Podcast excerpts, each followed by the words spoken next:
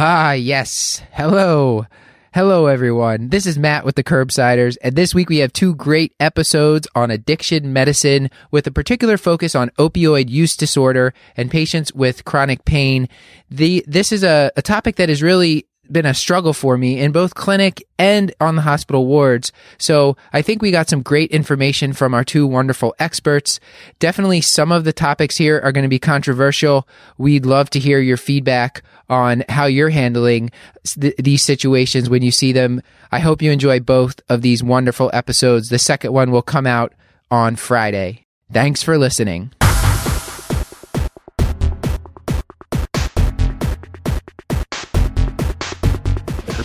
For entertainment, education, and information purposes only, and the topics discussed should not be used solely to diagnose, treat, cure, or prevent any diseases or conditions. Furthermore, the views and statements expressed on this podcast are solely those of the host and should not be interpreted to reflect official policy or position of any entity aside from possibly Kashlak Memorial Hospital and affiliate outreach programs. If indeed there are any, in fact, there are none. Pretty much, we aren't responsible if you screw up. You should always do your own homework and let us know when we're wrong.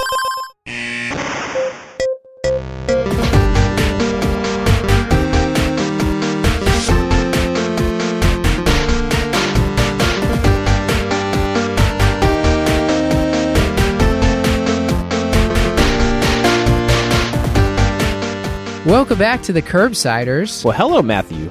Hi. This is this is the Internal Medicine podcast that uses expert interviews to bring you clinical pearls and practice changing knowledge. Hmm. I'm Dr. Matthew Watto, here with my two co-hosts. Dr. Stuart Kent Stuart. Brigham. Yeah, I figured I had to inter- introduce myself this time. Yeah, and Dr. Paul Williams. How Hi, many of these have we done? A few. hey, there was this awkward pause. I wasn't sure if it was going to keep going. He changes the outro every time. Uh, I'm trying to keep it fresh for the audience. Excellent. All right, guys. Paul, did you have a pick of the week? Yeah, yeah, I guess. so I, you know, in keeping with my habit of doing things I love until I hate them, I actually, I just, this is not the pick. I just read the entire Dark Tower series by Stephen King, which is seven Bible-length novels, and if I never read another word of Stephen King again, I'll die a happy human being. And he's fine. Like I'm, it's I, I used to like him, but I just don't don't do that. Um, so that was apropos of nothing. So now I'm trying to recover from that and actually rush it back up on my classics. So I'm reading Moby Dick right now. I'll report back if that's going to be a pick or not. Wonderful. But, I will. um, One, I will uh, one up you, Paul. I'm going to Oh, no. recommend. Uh, it's a it's a fantasy book series. It's called the Wheel of Time series. It's like it's 14 or 15 Bible sized books. I've read all of them. Great. Yes, I know. That'll be the next it. my next step in self-flagellation. But I I I think the pick I'm going to um, make this week for for no one to look at will be actually um, a collection of T.S. Eliot poems. So I don't know. Everyone knows quotes by T.S. Eliot, but uh, the one poem, "The Love Song of J. Alfred Prufrock," is probably my favorite piece of American literature. Um, hopefully, he's American, otherwise I look foolish. But how about we say English language? and it's it's one of my favorite things I think that I've ever read. But it's all of his works have quotes that you've heard. Um, so I'm going to recommend the collected works of T.S. Eliot, specifically The Wasteland, Prufrock, and Other Observations is a nice book that actually has some good annotation. So read some poetry, class yourself up a little bit. Wonderful. And my pick of the week will be very quick. It is another podcast, a an internal medicine podcast. Actually, it's the Hospital and Internal Medicine podcast by Gil Porat, and he did a recent episode which relates to this episode we're doing now on urine drug screens, false positive urine drug screens, and some of the stigmatization that that can cause for patients and some of the conflict that can cause between you and the patient. And he talks about what can cause false positives. It's about a 20 minute listen. It's, it's, it's good. I, I recommend it. So check that out. Excellent. All right. This episode is on uh, first of two episodes that we'll be doing on addiction medicine. Specifically, this one's focusing on opioid dependence and opioid therapy. It's a controversial topic, and we had two great speakers. Dr. Stefan Kertesz, he's a physician in internal medicine and addiction medicine at the University of Alabama at Birmingham School of Medicine and also at the Birmingham VA Medical Center. He grew up in California. He has a 20 year history of providing and research of providing and researching healthcare services for vulnerable populations. He leads a VA funded research on homeless healthcare and housing. He serves on his hospital's opioid safety initiative and has written several articles for scholarly and lay press on problems in our current response to the opioid crisis with a focus on the harm to patients.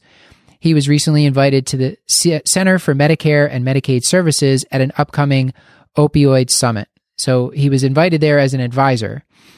And Dr. AJ Manhapra is the interpreter of maladies at Advanced Pact Pain Clinic at the VA Hampton Medical Center in Hampton, Virginia. He is an internist and ABAM fellowship trained addiction medicine specialist. He is a research scientist attached to the VA New England MIRECC and Yale Department of Psychiatry. His clinical focus is on developing a cognitive paradigm for primary care physicians to conceptualize the problem of disabling chronic pain in individuals, especially those with complex dependence and addiction to various substances.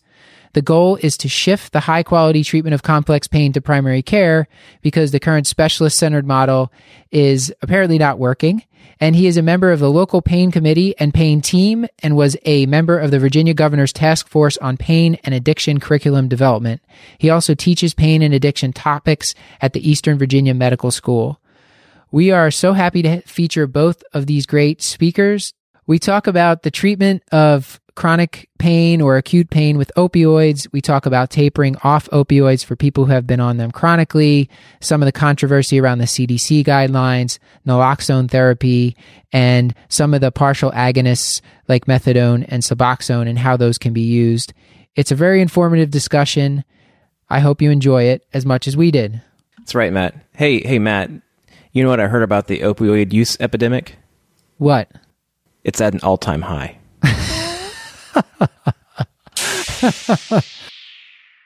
So I think we should just get started talking here. Obviously, Paul and Stuart are with me as always, and we have on the call with us here two guests, Dr. Stefan Kertesz Hello. and Dr. AJ Manhapra. Hi. Gentlemen, thank you so much for coming on the show. Yep.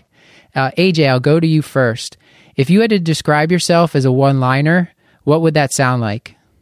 Oh, just a curious internist. That's about it. Okay. Very brief. That's that practically describes my entire career. Okay. Stefan, how about you? Uh, I would say I'm an idealistic, obsessive, and slightly insecure uh, internist who's learned to live with it. okay, I like it. Stuart, you've been on the show before. You uh oh yeah, sorry. Uh, so, AJ, what's the best advice you ever received as a learner, or you or you would give as a teacher? So th- this is a funny story. I met this met the guy who gave me the best advice in my life. It's not about learning or anything. Like 25 years later, and I asked him, "You do you remember me giving this advice?" He had no clue. so the, the advice, you know, I was I was at a uh, at a at- I was in India. I came from India, so I was making a decision whether I should come over here or not. It was a big move, right? So, and it was a lot of uncertainties at that time. So he gave me this fantastic piece of advice that uh, there are no good decisions or bad decisions. You just make informed decisions and it turns out to be good or bad. So that that that rather defines my medical practice too. You know, I I found that that to be rather useful uh, uh, advice in, in in any facets of life but he doesn't remember giving that. So you should absolutely take ownership of that quote. Then that is now yours. If he doesn't Yeah. remember it, it belongs to you. Yes, exactly. Stefan, what about you? What's the best advice you ever received as a learner or gave as a teacher? Um, that's a hard one. I guess a couple of things come to mind. If you're the kind, if you're like me and you're somewhat insecure about uh, whether you're doing things well enough, the important thing is to realize we're all doing the best we can with what we have, and uh, the goal is to sort of maximize what you can accomplish with the tools you've been given, uh, which are not infinite, and you have to recognize your limitations. Yeah, I think uh, I think that that's a good point, and uh, something that that I've been trying to do lately is surround myself with people that have different skills, uh, different skills than I do, and just kind of recognizing where I where I have these limitations and trying to fill in those gaps by by learning from good people that are that have strengths that I don't. So I, I like that advice. Yeah, it's interesting how often this has come up. I feel like that's been a theme with the people that have seemed to be the best internists, or they also happen to be really good at self-flagellation and, and are all kind of dealing with that. So I, I think that's excellent advice. Have Have either of you gentlemen? Uh, I'm going to do a reverse. I'm going to ask if you guys have read a book uh, that that kind of goes along. It's called Multipliers. Have you Have you ever heard of it? It's from the business literature. I Nope. I, Nope. I have that book on my shelf. I have not read it yet. I think you could probably, if you read the cover jacket, it probably gives you the gist of the book pretty well. But I, I, I've said this before. I don't remember if I've said it on air, but basically, I think that medical school kind of breeds you to be like, to, to show like, I'm the smartest one in the room. I can answer all the questions. But then once you become an attending or once you're leading a team, that becomes kind of a toxic personality. And the book Multipliers is basically like, you don't want to be the genius in the room. You want to be the person that brings genius out of other people. That's how you have a great team. I love that book. And I think every doctor should read it. yeah, that that sounds interesting. Uh, you know, you have you heard about Yuval Harari? No, I don't So think so. He, he's this guy who writes about the uh, history of science, and he's a he's a kind of philosopher of science. So he has this uh, this very interesting quote. You know, the greatest discovery of mankind is the discovery of ignorance. Uh huh. So i- ignorance allows you to you know to be curious about the rest of the world. So rest of the thing. So in in medicine, I have found that it, it, it you have to reach a certain level of career to say, oh, I don't know anything about that, right? And that is knowing what you don't know is a pretty critical uh, quality of an internist. It's actually kind of liberating in a way to be able to say I have no idea. Like it just it feels kind of freeing when you get to that point. Yeah. So I feel very free much of the time. I take Xanax. yeah. Well, what do you what do you say we move on to the main topic, which is going to be addiction medicine? And and I did want to mention that the uh, the a lot of the questions for this and setting up this interview was done by a medical student, Elena Gibson from University of Alabama, and a, a third year resident. Carolyn Chan, who is a resident, I'm not sure if she wants me to say where, but she's in uh, she's in Ohio and in the primary care track, and she helped write this uh, these questions and and do a lot of the background research for this talk. So thank you to them. And this case is one of uh, is is a case from Kashlak that's uh, I guess adapted from a real life patient, not one of mine. Mr. C is a 52 year old male. He has a history of hypertension, COPD, CKD, and a remote history of polysubstance use, cocaine, and heroin, but has maintained sobriety for over two years. So now he's coming to clinic. He has he's had right hip pain, but now it's substantially worse. Before he was using occasional NSAIDs, maybe a few days of narcotics here and there, but now it's been worse. And an X-ray shows he has severe avascular necrosis of the hip related to chronic steroid use. The the orthopedic surgeons are planning a total hip replacement in a month, but he needs to get by until then. And he's saying Tylenol doesn't work. He doesn't see a pain management doctor, so he wants you as the primary doctor to to manage his pain. I, so I think this is a pretty typical case uh, for for us to see in primary care. Somebody with unmanaged pain. Before we address the case, I wanted to go ahead and and start defining some terms. So, Stefan, what would you say if you had to define some of the terms related to like substance dependence, substance abuse, or hazardous use? What what terms in a what are the simple terms that our audience should know? Well, there's use. Uh, there's you know, hazardous use, uh, and uh, I guess dependence, and then uh, substance use disorder. So use is straightforward. Do they use something or not? Cigarettes, alcohol, an illicit drug. Uh, those are sort of straightforward. Uh, hazardous or at-risk use is a little trickier. With regard to alcohol, there are uh, identified thresholds which I, which reflect somebody who might be more likely to have an adverse health outcome. With men, it's something like more than 14 drinks in a week or more than four drinks on an occasion. AJ can correct me if I got it wrong. It's a lower You're amount correct. if a, and it's a lower amount for women, but Yeah. that has nothing to do with defining dependence or addiction. Uh, it just is hazardous. And obviously, uh, drinking while driving heavy equipment, for instance, might count as hazardous use. Mhm. Then we get into, you know, there's no actual definition for hazardous use of uh, illicit drugs. Uh, typically, we've just talked about uh, either dependence or substance use disorder, or sometimes abuse. Uh, Mhm. Dependence is somewhat straightforward in the following sense uh, dependence means a person has uh, problems if they stop using. addiction is compulsive use with loss of, loss of control. That is the that is the kind of colloquial definition of addiction. So addiction in addiction the purpose of use disappears and it becomes an automatic behavior.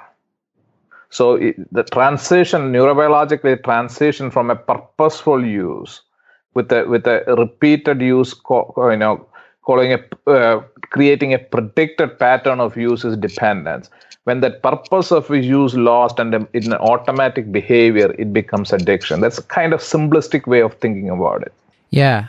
Can I can I ask a quick question of my friend AJ?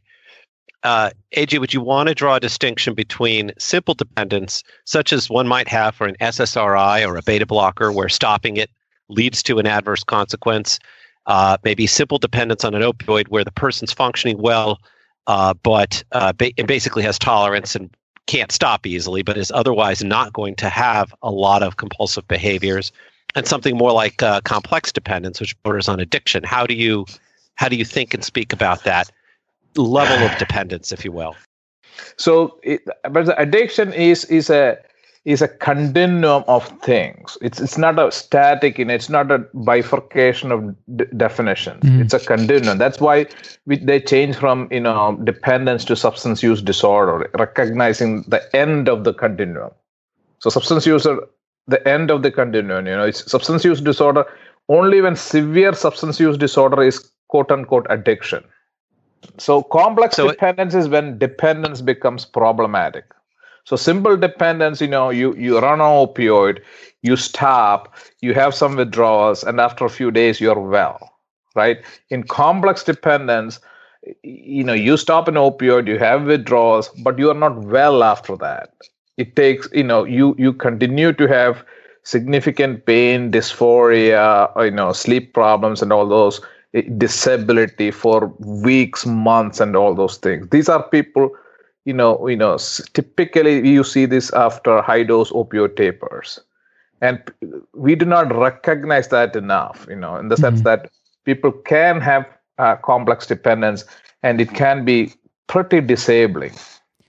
Well, for this gentleman, where would you go next? Uh, Stefan, I'll go to you for this. What what would you sort of how would you start to have the conversation with this gentleman about what we're going to do for pain control? And then AJ will let you weigh in next. A lot of what would happen for me is to understand how does he live today? What does he do today? Uh, what are the things he does each week? Does he go to social groups? Does he have a job? What are his relationships? The what I'm trying to figure out is essentially how secure is the um, recovery and the life that he's established for himself and the investments he has. All of this becomes the context for understanding whether um, opioids as a possible intervention among many uh, for his continuing pain would pose uh, extremely high risk or just moderate risk. After that conversation about how the individual lives, how they're functioning in daily life, I would ask them about what they're doing for their pain currently. And I would certainly explore a variety of non medication options that might assist them. Let's assume, for sake of discussion, that some have been tried and are not really helping that much. I then would want to learn when is the last time they've taken an opioid for pain? What impact did it have? And did it raise any concerns for you in regard to your recovery? And Mm. you know, all this presupposes an open conversation and that I'm an interested partner, uh, not really an interrogator, even though in a way I am interrogating. Uh, so those that's the kind of conversation I would have is where are you at? What are you doing? What's your life like? And how did opioids work out the last time you took them? And what what would be your, your go to screening tool um, to to screen for their risk for opioid use or substance use disorders? In this case, for opioids. So to a degree, I don't routinely uh, pull open a standardized screening tool, but the questions I ask are most closely related to something called the two item conjoint screen. Yeah. So uh, the CDC guidelines have done a nice review of the utility of these tools for screening, and their general uh, conclusion was that it is not really helpful. So in in, in this patient, Mhm. you know, th- this is the concept. We are journalists. We we got to think through these things. So who are the people who are at risk of developing uh, opioid dependence or problematic dependence or addiction when they, when you start them on long term opioids? So typically there are there are people with prior substance use disorder, prior mental health disorder, and mu- multiple comorbidities, polypharmacy. So these are the four sets of things that typically leads to problematic opioid use. So uh, that is what I go by. You know, the s- prior substance use disorder, active substance use disorder, mental health disorder, especially PTSD, polypharmacy, and uh, multiple comorbidities. So, say this this patient raises some red flags for you, where I don't even want to frame it like that, but so some of the background factors raise concerns that maybe opioid use might be a bad choice for pain control. Can you maybe talk us through how you contextualize that conversation in a role of an advocate in sort of a non non confrontational, non judgmental way? Because it's I feel like it's a very hard discussion to have without feeling like you're apportioning some degree of blame. So there is some inherent risk uh, uh, with it. You just have to acknowledge the risk, right? And pull up your big boy pants or and prescribe opiate for this patient. But at the same time, have a discussion about this, you know, with the with the patient. Patient understands these things. People with substance use disorder understand these things. So you, you the problem is that we you typically have these discussions after they get into trouble and they you know they are you know 200 um, mme of morphine right? So these discussions have to happen right up front you know you have identified that this is a very easy criteria. Prior or active substance use or d- dependencies uh, multi uh, multimorbidity essentially psychiatric comorbidity and polypharmacy. This essentially defines your problematic patients.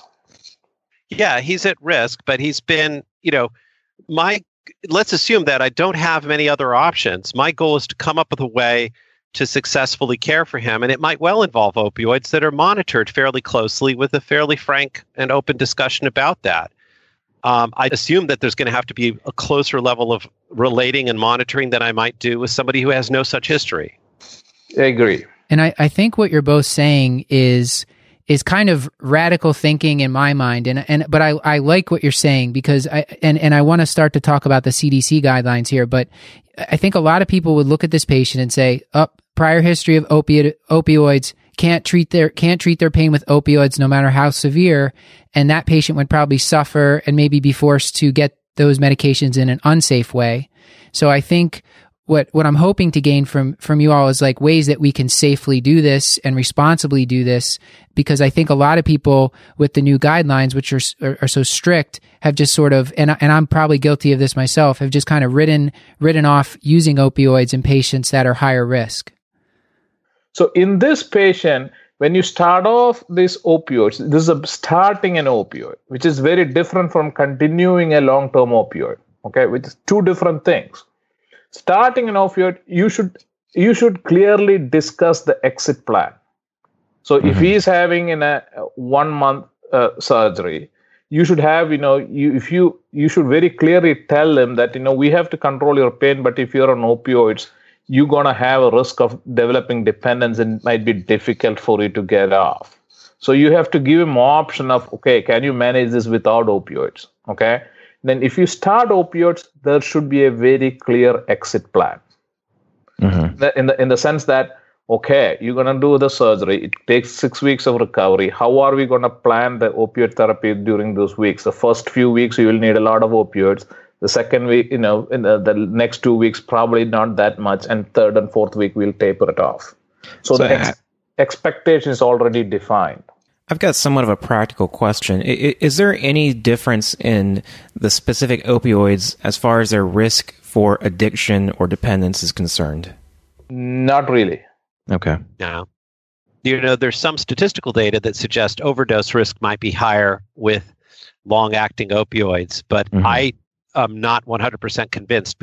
Yeah, that you know, you go for the lowest dose that is effective. That that is that is, and you know, and you should give them the idea that it's not going to fully control his pain, especially in a patient like this who, who typically substance use prior substance use disorder patients have higher threshold, you know, lower thresholds for pain, and they have more pain and they require more opioids. Now the the CDC guidelines, I think some of the things they they said most patients only need for for acute pain only need about 3 days of pain medication. Most patients won't need more than 7 days. And I think some of the useful things they did is highlight if patients taking more than 50 milligrams morphine equivalents or if patient is also on benzos or patient has history of substance abuse, then those patients should get Narcan, which is naloxone. And and that is I think that's been the good thing about this. Can you talk a little bit about the duration of the initial prescription and how that relates to the potential long term uh, substance use disorder or chronic opioid therapy? Yeah, I mean, it, it is pretty simple equation, right? You know, the the the more you use, the more risk of substance use disorder. So there is no mystery there. The more more you use, the higher the dose, the higher the risk of substance use disorder. That's a very simple formulation. So the three day use. So have have any one of you tried uh, a, an opioid? Only recreationally. Stewart's on them right now. So if you look at the opioid, you know, the current surgical literature that is coming out, you know, 70, 80% of the opioids that is prescribed stay at home unused. So most people cannot tolerate opioids for more than one or two days. They just stop it. So the in, in for for most procedures, you know, simple procedures, there is no point in giving them more than three days. It's just a waste of prescription. So most people, you know, don't use it. Even people who use it can use it only one or two days. So it is a good practice to, if it's a small procedure, if it for three days, and if it's a slightly larger procedure, if it for seven days. There was just an article in JAMA uh, in September 2017 that it was called Defining the Optimal Length of Opioid Pain Medication Prescription After Common Surgical Procedures. And basically, depending on the procedures, I think MSK procedures uh, required some of the longer duration of opioids. Uh, the gynecologic surgeries were in the intermediate, and then the lower end was your simple appendectomies. And it was ranging four to 15 days. And the longer, as you already said, the longer people were on opioids, the more likely they'd still be using them at a year, especially if they filled a, a second prescription for them after surgery. Yeah, this is this is very simple science. So most people have to understand if you give a prescription to an opioid naive patient, around 80% cannot tolerate it. So let's go to this case. This this gentleman that you saw. So first let's take the instance that you saw him in clinic. You you you've you've done your spiel, you've counseled him because of your history you're going to be at risk. Over that month, how often are you going to see him? How often are you going to drug test him? Let's give our, some practical pearls for what our audience should do if they were seeing this gentleman and how they could safely guide him through this period. So you have to make an assessment of, of this patient. There are no you know rules for this game. So you have to make an assessment uh, uh, uh, for this uh, uh, patient. You know how safe do you feel about this this guy being on opioid? Right. So so typically I really don't test. You know, if you're really concerned, you can test it every week. If you if you degree, if you severity is e- every week urine tox, so that. Uh, uh, but you already know about him whether he's relapsing. He has been, you know, sober for two two years, I think, you know, from the history. So it is unlikely that you know if you have tested him for two years and he's, you know, he has shown sobriety, it is very unlikely that he will, you know, uh, he will show any problems at this point. So my thing is that I wouldn't get in in such a short use. You know, it is a very short use. I would, and it, there's a clear etiology of you know the hip being broken, right? Mm-hmm. I, I I don't think you know you should worry too much about diversion or you know other substance use or things like that. So this is just a medical issue. So you might give him two weeks or one month Yeah. supply, and Yeah. okay. What about tramadol? Can we use tramadol? Yeah, I mean, start with the smallest one. Try tramadol first. And if it tramadol doesn't work, you know, go for hydrocodone or oxycodone. And, you know, I- I don't think in this patient with a short exposure like this, I would not use long acting opioids at all. hmm And Paul, you had sent me some articles about the hospital, uh, hospitalized patients with this. Uh, did you want to? Did you want to comment on that or ask any questions? Like, say this guy was coming into the hospital in this situation. No, I I don't think I have a specific question. I mean, I think the article I sent uh, in particular was the one from the Journal of General Internal Medicine from I think a few months ago that just demonstrated nothing that we didn't know already. Whereas if you discharge an opioid naive patient on opiates, they're more likely to end up on long term chronic narcotics than than patients who are not discharged on opiates. So it's just another article sort of uh, elucidating the risk of the potential risks in prescribing narcotics. So a lot of studies have come out that look at the likelihood of long-term receipt of opiates. And I just want to caution that long-term receipt of opiates does not itself represent a diagnosable addiction disorder. Uh, so uh, what on the one hand, long-term receipt is most assuredly associated with some form of dependence, even if that long-term receipt is at low dose. But the percentage of people who receive opioids long term who would then qualify for a new onset substance use disorder diagnosable by compulsive use despite harm in their life is likely to be low, probably less than 10% on average, maybe more like less than 5%, albeit higher if you're dealing with younger adults. Does that distinction make sense? Absolutely. Yeah, absolutely. And so these patients, I mean, they're they're coming into the hospital. It it sounds like the the main thing we can do with this information, knowing that the longer we prescribe, the more risk there is, and the more we prescribe, the more risk we're generating, is to really counsel the patients and come at it from this kind of shared decision making. You're you're advocating for them. You're you're understanding their pain. You're not making them feel uh, stigmatized because they need narcotics, which sometimes people do. That's kind of what I'm getting from that. Stefan, is this, am I on the right track here? I, I think the question of what is the best treatment for an individual's long term chronic pain winds up being an empiric question because for every possible intervention, the efficacy is modest at best, and there typically is a paucity of long term data, regardless of whether it's a medication or not a medication. And so um, I t- try to keep expectations relatively low with an eye on function.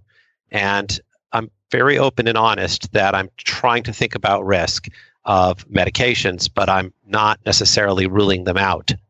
I have to pick a quibble with that. This whole idea that opioid is not effective is, you know, to me, is a whole lot of crap. right? Opioid is the best pain medication available to us right now. There is none better than that. And there's a particular reason for that. So we look at pain reduction as just analgesia. Pain reduction also involves, uh, the pain relief also involves analgesia, uh, emotional distress reduction, and relief, which is a separate phenomenon. So the pain analgesia is mostly mediated through the pain pathways, emotional distress reduction through emotional pathways, and the relief is actually mediated through reward pathways, right? So the the, the NSAID acts only on one, this analgesic pathway, whereas morphine acts on these three pathways. Mm-hmm. So it is a perfect pain medication. So it's a boon and the curse of the opioid because it has got analgesia, substantial uh, uh, emotional uh, uh, distress reduction, analgesia, and an effect on reward pathways. That's the boon and the curse. Because of its simultaneous effect on the reward pathways, there's a higher risk of dependence. I wanted to ask for this patient if, let's say, now we're at the point where maybe this patient admits that he's actually been using uh, narcotics off the street and he's he's actually uh, addicted to narcotics or has a substance use disorder. And let's say we'll take the surgery out of the equation. So he's been using them. He now wants you to help him get off of chronic narcotic medications. I, I wanted to talk about the options for tapering and correct me if I'm wrong. As I was reading it, there's about three options. You can just go straight abstinence where you just let the patient stop the medication, maybe taper off and they just stop totally. You could do the partial agonists. Uh, you can use like buprenorphine or methadone. Are there other options? Uh, Stefan, I'll, I'll throw the question to you.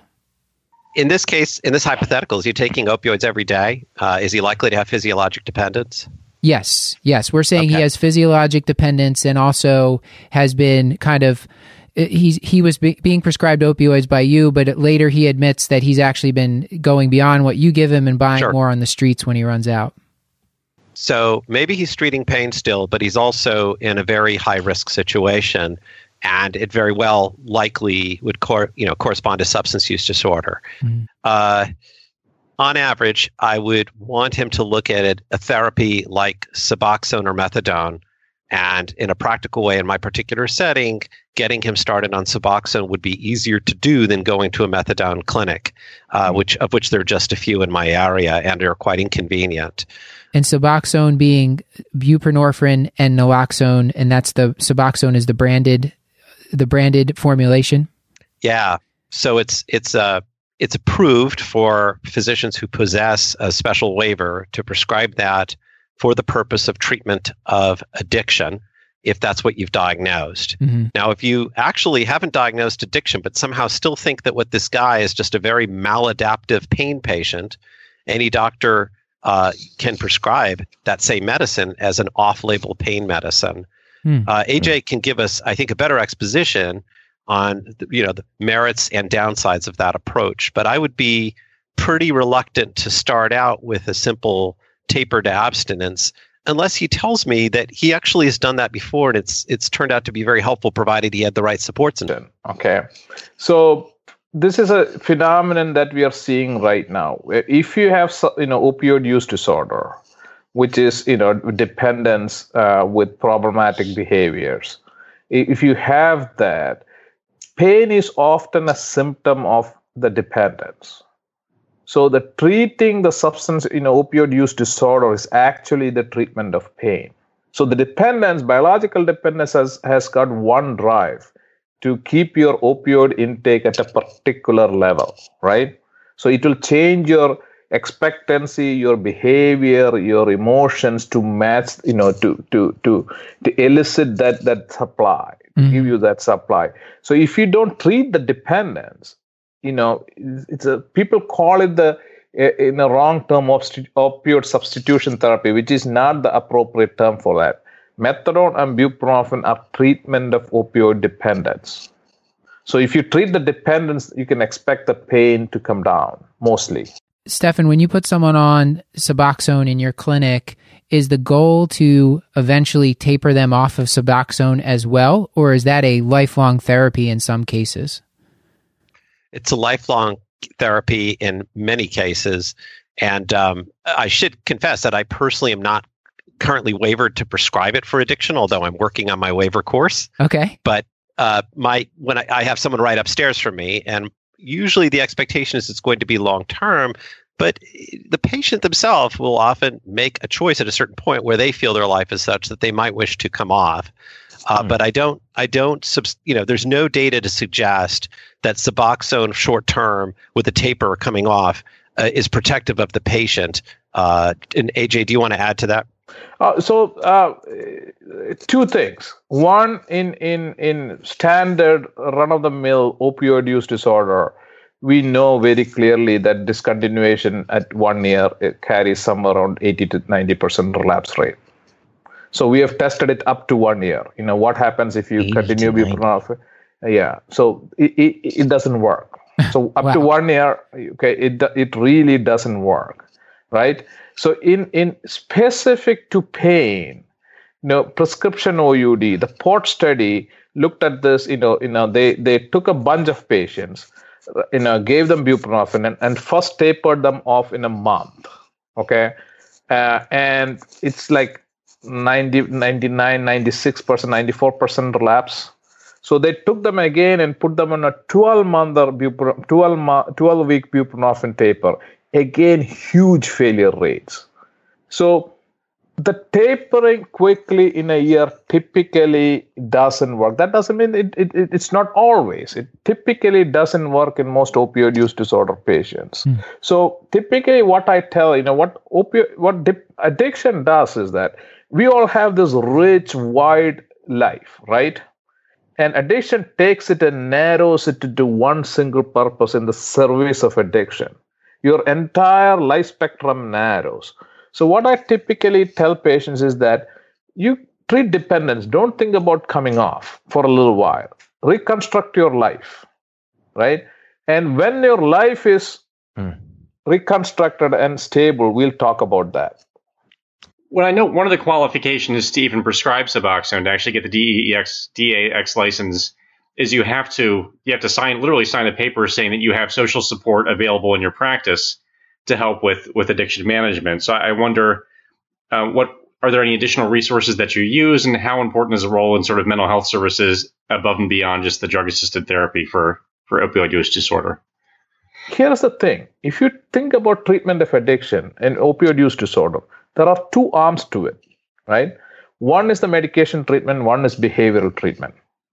So, most people, when they get the medication assist medication treatment, they kind of modify their behavior because they already most people who come into your office are the guys who want to quit, right? So they they this medication treatment enables them to quit. So they don't read any need much of a psychotherapy. There are about 20% of people who will require psychotherapy. It is it is the key to identify these people and have a resource to refer these people to, you know, when when if they need. Stefan, I had a question about the risk of abstinence and some of the adverse outcomes that have been reported in the literature that just for our audience to be aware of what uh, some of the extreme cases what what these people go through. So, first of all, thinking about people who have known opioid use disorder, um, who are not making this choice to, you know, there are some who say literally, I want to stop. I don't want medication. I want to go through a residential program, which doesn't have a ton of data for it. But those people might do fine in, in, in some instances. But on average, when uh, I have a phys- I have a patient in our clinic who's getting Suboxone and they go off to some residential program and they stop it, what I'm worried about is that that patient is going to um, have a lower level of tolerance uh, for the time that they are abstinent. And then when they relapse, they're going to buy what's on the streets of my city and your city too, which is heroin laced with fentanyl or a product that is fentanyl, which is extremely high potency, that's being sold under the name heroin. At that point, they're going to die.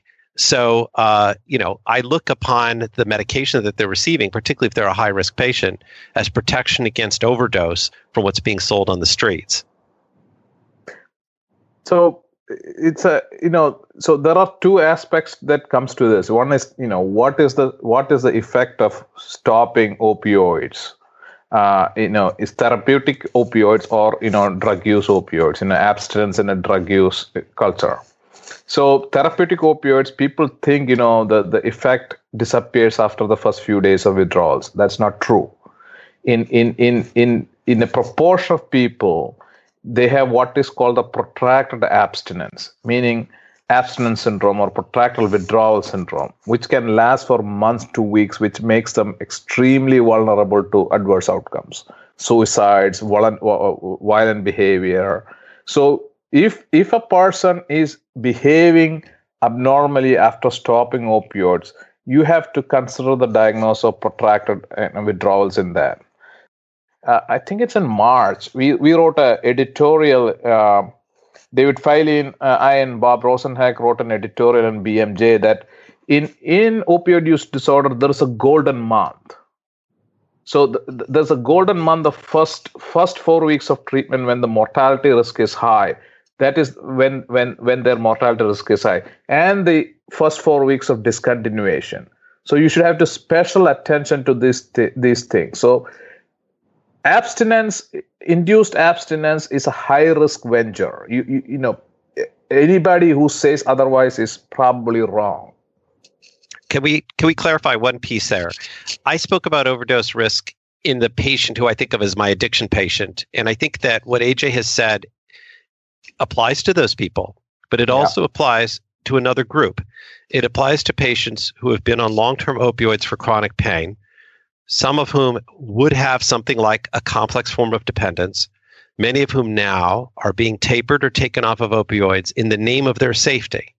And what we're saying is that that is an unproven proposition that they're being made safer, particularly if it's being done involuntarily, and that in fact we are observing, at least anecdotally, considerable risk for that exact population. Uh, I have a piece in uh, thehill.com describing a patient who had never really shown signs of addiction per se, but had been on high dose opioids for many years, where uh, the discontinuation of opioids uh, from high dose eventually to 10% of his original dose resulted in his withdrawal to bed, his not taking his medicines for other medical problems, and the loss of his transplanted kidney. And all of that opioid change was undertaken in the service of his safety. Uh, and as a result, he can have another transplant or he can go on dialysis for all the protection that his doctors thought they were giving him. So we're saying when you stop opioids in the name of making someone safer, even when you were originally, they were not prescribed for addiction, but for pain, you need to be thoughtful that there is real risk involved. So I will I'll give you a perspective. I'll give you a case to give you a perspective how this this protracted withdrawal syndrome is exhibiting. So I had a patient uh, who had uh, who was on 180 milligrams of morphine per day, and suddenly they just stopped for chronic pain. He was on it for 20, 30 years, and they just stopped. They just tapered off. Not not stopped in the sense that tapered off so since then, for the past one year, he has been in the hospital 15 times for chest pain, hypertension crisis. Nothing else. Chest pain, hypertensive crisis. Every single time they give him nitro, they work him up for EKG, they give him, you know, antihypertensives, nothing works, then they give him a little bit morphine for his pain, and his everything comes under control. Hmm. They, then they send him home without any any, any opioids and recycle right? the same symptoms uh, again again. Wow. Yeah. So in in pain patients, if there is hypertensive crisis, it would it would make much sense at this period to ask whether they have been tapered of opioids. Yeah. So there are symptoms like that that is coming along the way, you know, with clinical uh, uh, pictures that is emerging with this op- whole opioid taper. And, and I, when I attend on the wards, the same business, when we have a mystery case, I say, please review the last three months of the chart to find whether opioids were discontinued recently. And when it's a mystery case, at least half the time, I'm right in asking for that. Oh, I, I can't wait to look like a genius on rounds for, for suggesting that. Huh. Uh, yeah, despite my previous comment about the book multipliers. Okay, so I I, I think we have. Uh, I'm being hypocritical, uh, and I have audio. Yeah. Anyway, I, I, think we should start to wrap up for interest of time, but luckily we're going to have you gentlemen back next month to kind of continue this discussion. And I, I kind of see next time going as being like a random pearls in addiction medicine. We can kind of explore some other, other issues related to uh, substance use disorders and other substances. Stuart, did you have any? Do we have any questions from Facebook that you think could be quickly answered? We we just have have the one, and it was uh, specifically about what are some of your thoughts of the ethical considerations of naloxone auto injectors available without a prescription. In my state, there is an statewide order that comes from the medical officer for the state that essentially covers every potential patient in the state. You can walk into any pharmacy request naloxone and get it. And that's from the very not liberal state of Alabama. Uh, there's no evidence that having access to naloxone leads someone to develop an addiction. Uh, it's unpleasant to take naloxone uh, uh if you're, you know, receiving opioids. Sure. Uh, so I think it's basically a reasonable thing to do. So there is a misconception about overdose. People mostly think about overdose as you take excessive amounts of medication, hence the term overdose. Most people, if you do the autopsy studies and you know the blood level studies on heroin overdoses, they typically have lower than normal, you know, what is called therapeutic level of heroin typically what causes death. It's true. This is this is this is this is playing out in the fentanyl overdose death too if you look at the literature read carefully. This is fentanyl is a strong pure pure drug.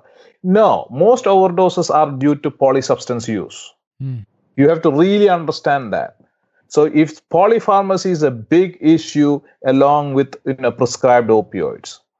So in in in, in heroin use, most uh, overdoses are po- polysubstance use, and typically they have psychiatric disorders and comorbid medical disorders. So these are the people who who die from heroin dose.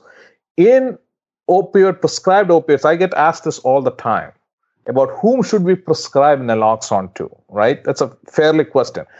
We have the dose description, but you know, if you end up giving everybody about 50, above 50, you know, it just it just doesn't make sense, right? So I typically fo- follow the, the last four categories I said. People with prior substance use hist- history, people with mental health disorders, people with multiple comorbidities, and people with polypharmacy. These are my high risk patients. So they get naloxone. Well, our internal medicine patients check most of those boxes. Co- comorbidities, a lot of them have mental health issues, of course, polypharmacy. So, you know, even if they don't have prior substance abuse, they they are at risk. So that's great. That's that's really helpful. Uh, at this point, uh, can I ask Stefan? Could you give us your take home points, and then AJ, I'll ask you for yours next. Yeah, the decisions we make with patients when it comes to opioids should involve just a decision about understanding who they are and then calibrating risk against benefit. Uh, I am reluctant to embrace absolute rules in this area. When I read the CDC guideline, I actually think, as written, it adopts that perspective. Unfortunately, many physicians today will come under pressures that seek to essentially weaponize that guideline into a set of absolute rules. Legislators may do it, pharmacies may do it, insurers may do it. Uh, but the guideline as written really talks a lot about assessing the risk, the benefit, and the observable harms to your patient. And that's where I land. Oh, that pretty much sums up my advice too. so, I mean, so one thing you have to realize is that you know we don't know a lot about opioids we don't know a lot about dependence so when i i hear physicians talk about this as certainty that stopping opioids you know it, it will improve risk. It, it is it doesn't work out that way all the time. So you just have to you have to have some humility in recognizing that we don't know everything about opioids. In some certain people it can be helpful. It's a it's a terrible drug. It's it's a poorly tolerated drug but it has its role. I'm going to encourage our audience. I have an ask for the audience is, is find out who in your practice or who in your area has, has, um, can help put people on these medications like Suboxone. Uh, most internal medicine patients, I think Suboxone is probably a better choice with the, uh, you know the drug drug interactions with methadone but I, I, think that that's something that i certainly need to be doing um, right now because i just moved locations and i, I need to find out because uh, this conversation for me i'm, I'm re- you guys are really highlighting the point that just stopping tapering people off these medications has a fair amount of risk uh, and and it's probably not the right thing to do for most patients so I think I hope the audience heard that message and and can kind of seek out resources to do this more responsibly and more I don't know humanely or safely, whatever the right word is. So tapering has its role. Okay, I don't I don't want to deny that. so, mm-hmm. but be cognizant that it is associated with risk. It's not a risk-free risk-free yeah. venture. If the patient even if the patient wants to taper, right? You should be aware that it could be it could become a very risky venture and be prepared for that. Yeah. Gentlemen this is this is awesome. I learned a lot. And uh, and we we look forward to talking with you again next month uh, about some some related issues but some some different areas that that i also need a lot of teaching on. So thank you. A pleasure thank you for having us. Thank you so and I'll much. use, i'll use this computer next time. Yeah it works. Excellent, excellent. thanks. Bye-bye Bye-bye. Bye. Bye, gentlemen. Bye.